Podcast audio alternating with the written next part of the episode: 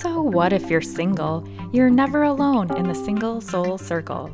Join us as we hear from singles who will inspire you and help you face the unique challenges and opportunities of the single life. I'm your host, Heidi Fry. I'm excited to have my life coach, Travis Stock, join me in the Single Soul Circle. I met Travis when I attended Koelle Simpson's Equus Coaching Retreat in California. I was turning 40, feeling a little midlife crisis, and I was intrigued by the concept of learning about myself through my interactions with horses. Travis was one of the coaches at the retreat, and I quickly found out that he knew the right questions to ask me and how to push me when I needed it. Since the retreat, I've been fortunate to continue to work with Travis, and I'm excited for all of you to get to learn from one of my favorite teachers. Thank you for joining us today, Travis. Hi, Heidi. Thanks for that introduction. I love taking a look back at where we started our relationship, and I'm so glad that we're taking this next step and continuing to share some of the conversations we've been having. Thank you. So, if you could start out kind of sharing a little bit more about how you decided to get into coaching. Yeah, I'd be happy to. Um, so, it's one of those things where I couldn't have scripted it this way if I tried to script my life. I knew that I wanted to be in the helping professions most of my life. And I didn't exactly know what that meant. And the closest thing I found for a while was social work. And so I went all the way through a master's program social work and worked as a behavior coach with kids. I worked in family systems things and child welfare was ma- the major part of my career. Working in a system that was a little on the punitive side and was not working with clients who were voluntarily there asking to make a shift in their life. They were sort of court ordered to be there. Um, I found that to be a bit frustrating, and I felt like I wasn't necessarily helping clients in the way that I wanted to.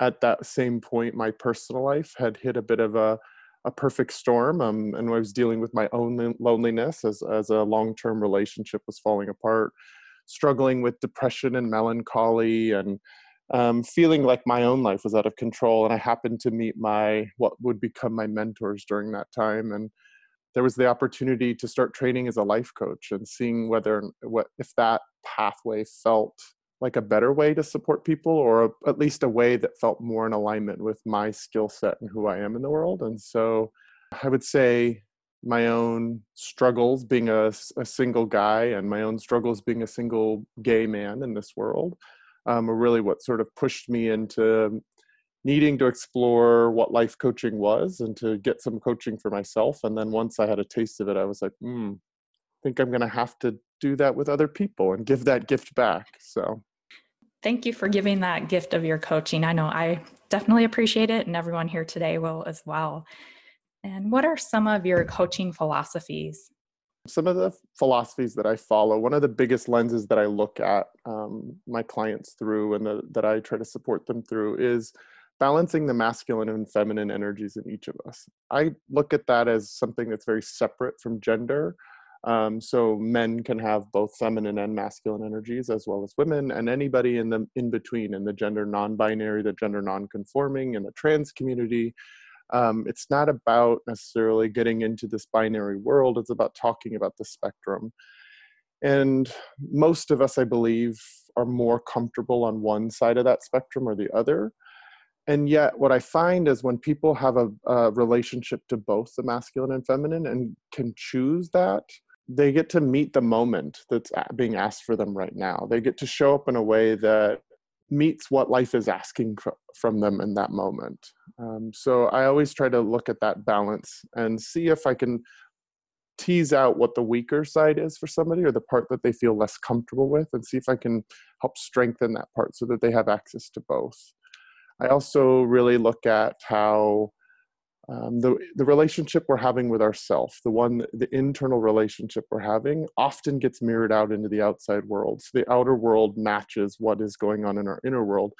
Most of us are so used to trying to change all the outside things that are in the way to try to make us feel better. But oftentimes if we turn inward and do the inner work the outer world will start to change with that. So i really try to draw people into the fact that the relationship they're having with themselves is the only thing we really have control over. And then the rest on the outside we have influence over, but isn't necessarily something in our control. Um, I think one of the last things I say is sort of one of my philosophies is that with my clients is that the, the client is the one that's an expert on themselves. As a coach, I'm on the outside and I can ask some questions and I can offer perspective and reflections of what I see. But ultimately, my client has all the answers within them. And it's my job to help pull out those answers, help them tease them out, help them explore and deepen their relationship to self so that they can really pull out their own answers to wh- what's the life they want to create for themselves. You are so talented at asking me the right questions. You're always helping me get unstuck. And I think it's a lot more valuable than just providing advice. Yeah, I think that's my biggest role is to ask questions and to reflect back things that I hear because sometimes we we miss hearing what are, what we're saying. And if i ref, mm-hmm. if i hold a mirror up to you and you're able to hear back what you say you go ooh that now that i've heard it that way that sounds odd. Maybe i want to change that. Those reflections often help me to see things more clearly and see the changes that i want to make in my life. So thank you for that. Having been single in the past and coaching singles what are some of the biggest challenges you see that this group faces Oh, yeah. This is one of those places where I have a lot of my own experiences with, plus working with others. And so, some of the biggest patterns I see with this, with singles is internalized shame, um, judging ourselves for being single or unlovable or unwanted. Um, I think we often do a lot of comparing ourselves to others, um, which can cause a lot of havoc we lack presence, um, meaning we're overly focused on our past failed relationships, or we're so worried about the future where we're never going to find somebody, we're going to be alone forever. So we really can't be here, present, and connecting in the moment. I think that we become over identified with the fact that a relationship equals success. And I know you and I both have talked about how our culture constantly feeds us that message that we're not successful unless we're in a relationship. And i love your blog posts about the three the trifecta of holidays that will bring all of that up with christmas new year's um, and uh, i think you said valentine's day Yep. and I remember the years. How could of, you forget that one, right? exactly. I remember years of traveling in airports for holidays and being single and being and really triggering a lot of really unhelpful thoughts about myself and some real big struggles. I think another thing that can often happen with singles is that um, there's some idealistic models that are taught to us and we use those against ourselves to prove that we failed. Uh, for example, in my life, my parents are high school sweethearts. They met when my mom was like 14 years old. And so my brother and I had that modeled to us from the get go that you're going to meet somebody and it's going to long last forever and they're still together.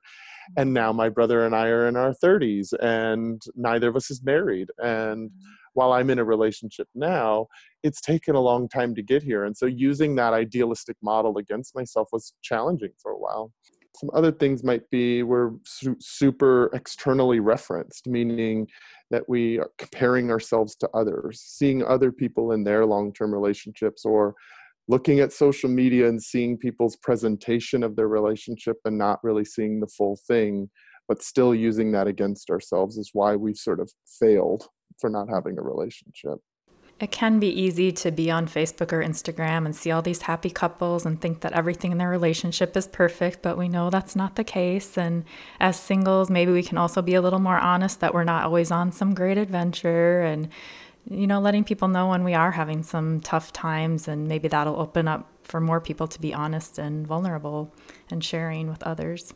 Yeah, which is is what I think you do so beautifully in the blog that you've created is is sharing the more vulnerable stories um, and sharing the lessons that you've learned and creating a sense of community around that that because it, it, social media has been a really interesting addition to all of our lives. It's connected us all to each other in ways we couldn't have imagined and yet my what i hear from so many of my clients and what i have felt in my own self is is that even though we're more connected in a certain way we're also more isolated in others and feeling more depressed and more more comparison because we're seeing these snippets of people's lives that people are curating um, but we're not really seeing the realness and so then we use that against ourselves. So i super appreciate the blog that you've put out there because it's helping to shift some of that narrative and i and i really like the creating community around a shared experience the ups and the downs.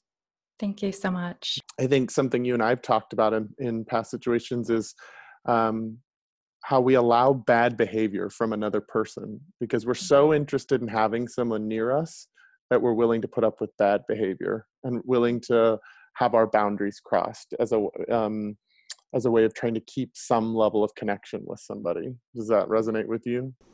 Yes, I've stayed in relationships out of loneliness and really wanting that connected feeling and then realizing that the connection isn't real.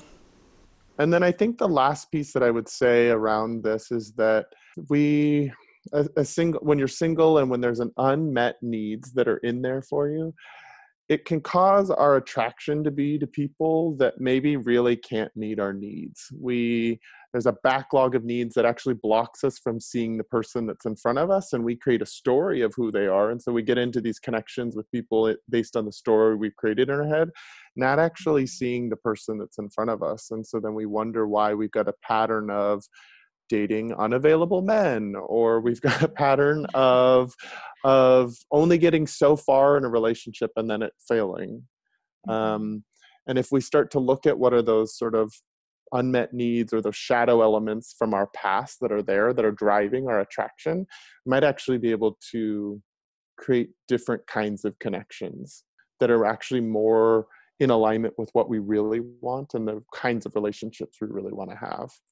I think it can be easy to start to get stuck on your checklist and starting to look at certain things like, okay, is the guy cute? Does he have a good job? Is he tall? And people tend to fall for someone based on these items rather than really looking at what is their character, getting to know them and seeing more what their values are and those important things. Yeah, it's interesting how we'll we're willing to get into relationships with people where they're not even aligned with the sort of values we have about relationships because mm-hmm. we're so focused on getting in a relationship and not being single um, and so that's that's a lot of the work i love to support singles with is is helping them untie what are the things that are driving their attraction or tr- driving them to get into certain relationships and see if they could create a different language set around that and a different alignment to their own values which then allows them to be in relationship with people that actually are aligned with that as well.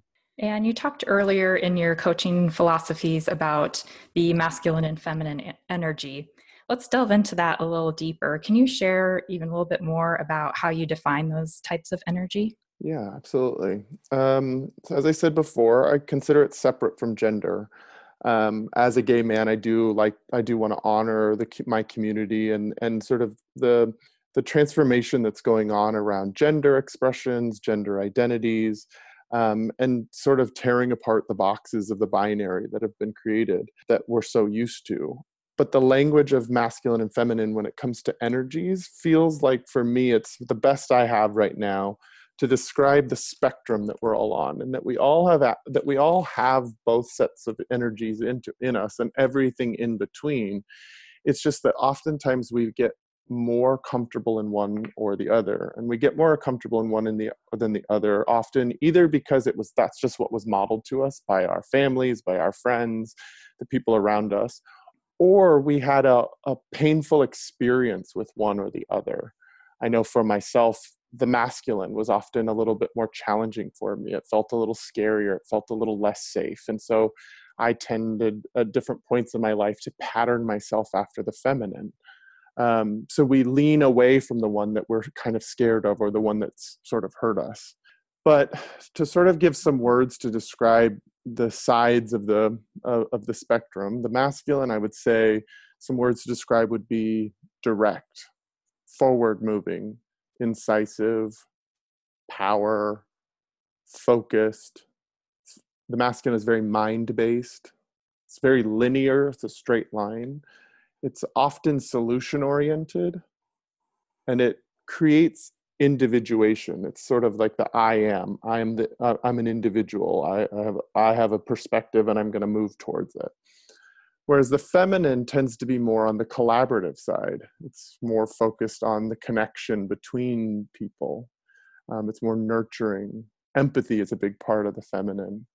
Um, it's receptive in nature uh, it involves sharing. Instead of being linear like the mas- masculine, it's a little more circular.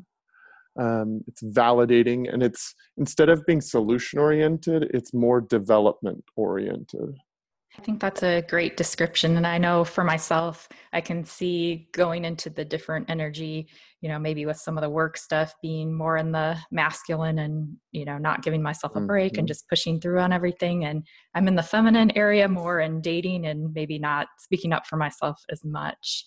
And I thought maybe we could talk about a couple of different scenarios where maybe someone's going a little too far to one side and talking about how you can balance that energy. Yeah, absolutely. I love the examples you've already given. Uh, as uh, when you were talking about in your work, you tend to swing into the masculine. Um, and I think that's a very common thing for most of us. And notice how that swinging into the masculine, it, it isolates you. It feels like you are the only one that can do that work, the only one that can do it. You don't give yourself a break. It makes you a solo person fighting a battle almost. yes and then the on the dating side it's like the need and the want to be in connection and collaboration and to be with somebody and and how that's what you're looking for in terms of success. And how might you bring either of those sort of sections of your life into more balance? I think that was those were really good examples that you just brought up. So one of the scenarios this would never be me right? Um, someone who makes themselves too available when dating or doesn't speak up for themselves. So maybe they're moving things around on their schedule all the time to just make it convenient for the other person or maybe when they're talking about where are we going for dinner? the other person suggests sushi and maybe the thought of eating raw fish just sounds terrible to you but you just say yes and you know this happens every time. Not saying there's not compromise but you're the person who's always kind of going along with whatever the other person wants. Yeah yeah, I don't know anything about this one either. um, so to me, in this example that you shared, it, it comes across as as more on the feminine side of things. It's more interested in the connection between the two people, and it's more interested in instead of asserting one's own perspective or um, position, it's mm-hmm. actually about putting the the connection between the two people as the most prominent thing. Yeah, and I think that there's wonderful power in in um, making compromises and there's wonderful parts about when you're establishing a connection with somebody to be flexible and to be open and then there's a point where it starts to tip into too much feminine and then what happens is then we become enmeshed with the other person. We lose our sense of self in the process and we become more oriented towards kind of keeping that person next to us rather than actually developing a relationship based on two individuals who are really showing up with their own wants and needs. And so if I was coaching someone like this, I might try to support them in seeing what could the benefits be of showing up with more of a clear perspective or clear wants and needs or what would it feel like to step up and initiate something rather than wait for the other to initiate and then just agree to it how has that shown up for you in the dating world well, I recently did a try on and decided to go a little bit more to the masculine energy side. In relationships, like I said, I tend to go more to the feminine side. So this time I was more clear about my schedule, what worked for me, still in collaboration with the other person and seeing if that matched with their availability rather than just sitting back. In the past, I would just wait and see like what works for them, and then I would probably move things around on my calendar to appease their schedule. So it felt very different, um, very empowering, and it worked. And so, why do you think your impulse before this new try on, why do you think that was to be more collaborative or to be more uh, easygoing or mm. um, compromising? What were you getting out of that? I think there's that part of me, and probably just, you know, from growing up and just different messages sometimes you get as a, a female is, you know, wanting to always, you know, please the other person, not not be a problem, not be high maintenance, that sort of thing. And so I think I went too far to that side and was just not not really thinking about what was in the best interest for me. And so mm. I think just overcoming some of the programming from being younger Yeah, and I think that's a very common programming that that women in our culture get. And I don't think only women get that, but I think it's really highly taught to women. Right. And it, it's because it's something that I've played uh, experienced too, especially if you've been single for a while. Mm-hmm. It does become very easy to put the connection with the other person as the most primary thing that you're looking for.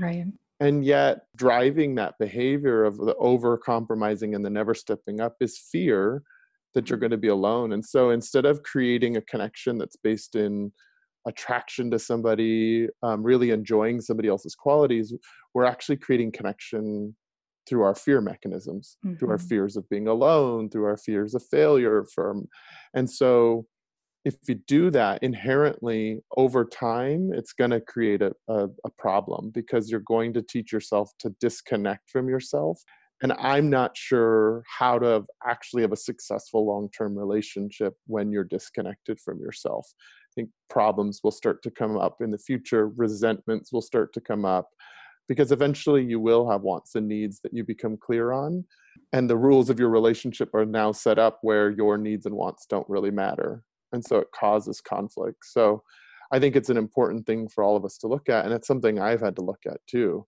Um, and it's something i still play with and even though i'm in a current relationship currently it's something i have to play with all the time is to actually step forward with a little bit more clarity great points do you have any other scenarios you can think of where somebody's going, too far to one one end of the energy yeah one that comes up for me because it's a bit of my own personal journey and it's something that I've struggled with.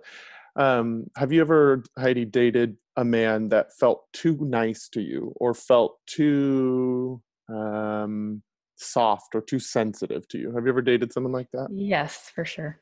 what did that bring up for you? Um, very, it's very uncomfortable.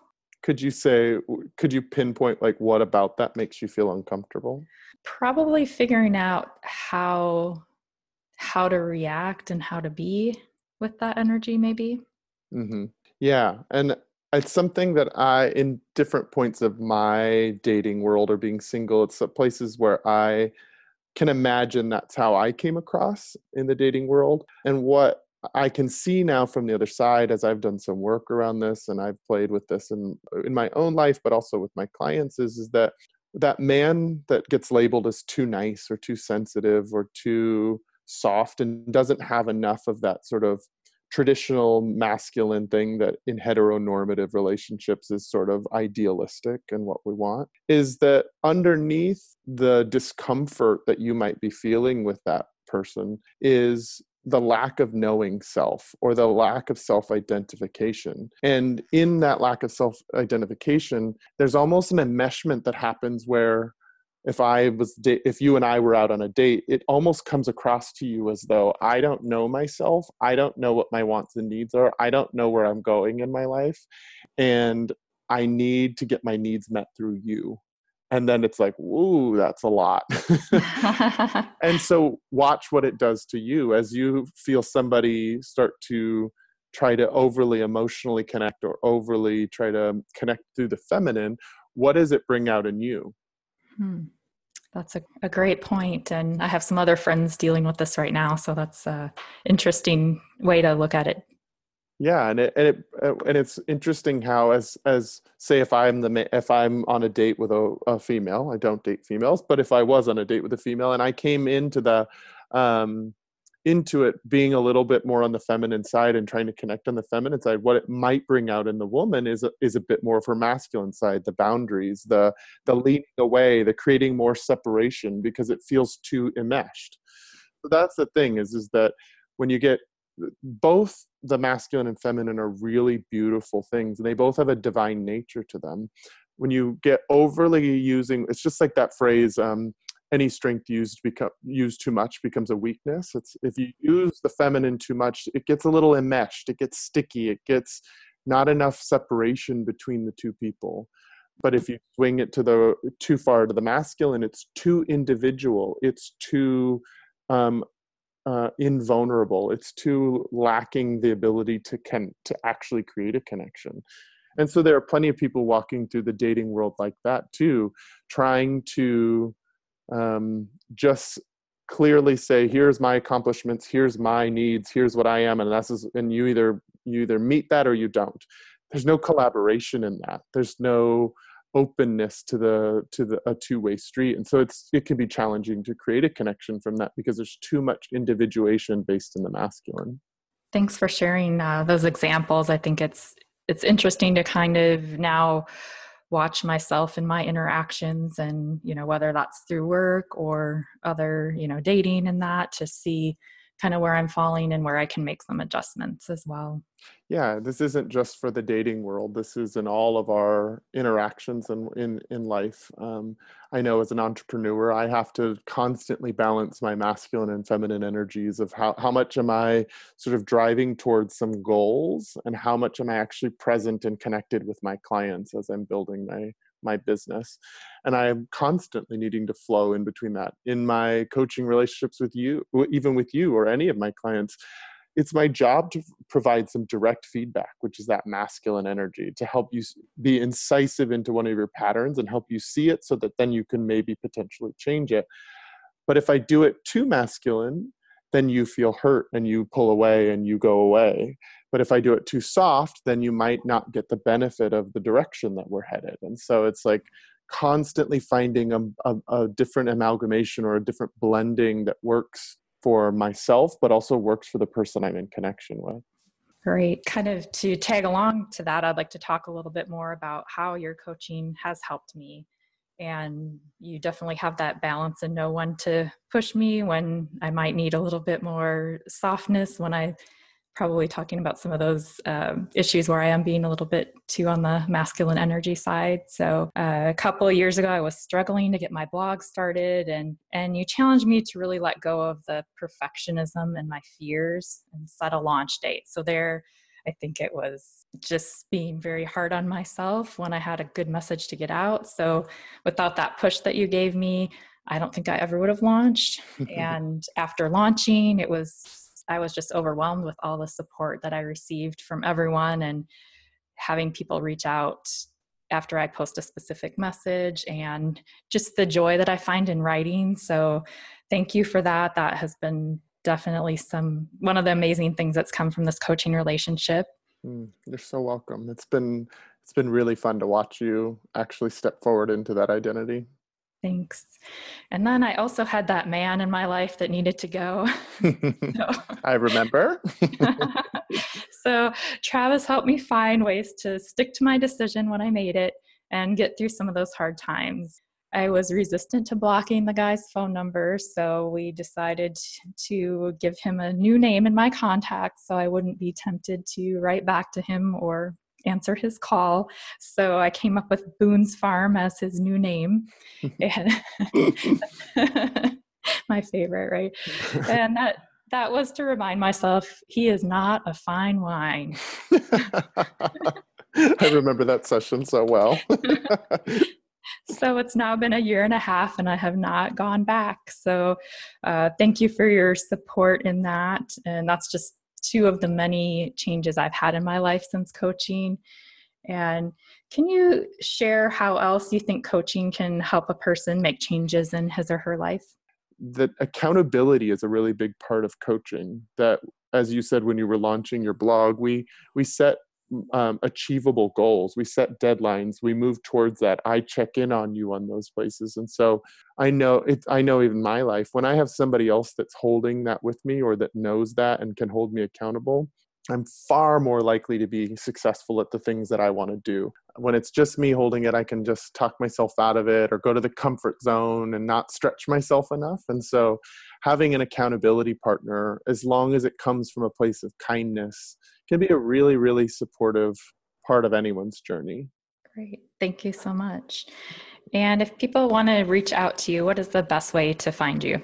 Um, you can first check my website out. Um, it's travisstock.com. So T R A V I S S T O C K.com. You can sort of check out some of my coaching philosophies, some of the services that I offer. There's a way to contact me on there. You can also just send me an email at travisstock03 at gmail.com. That's T R A V I S S T O C K 03 at gmail.com.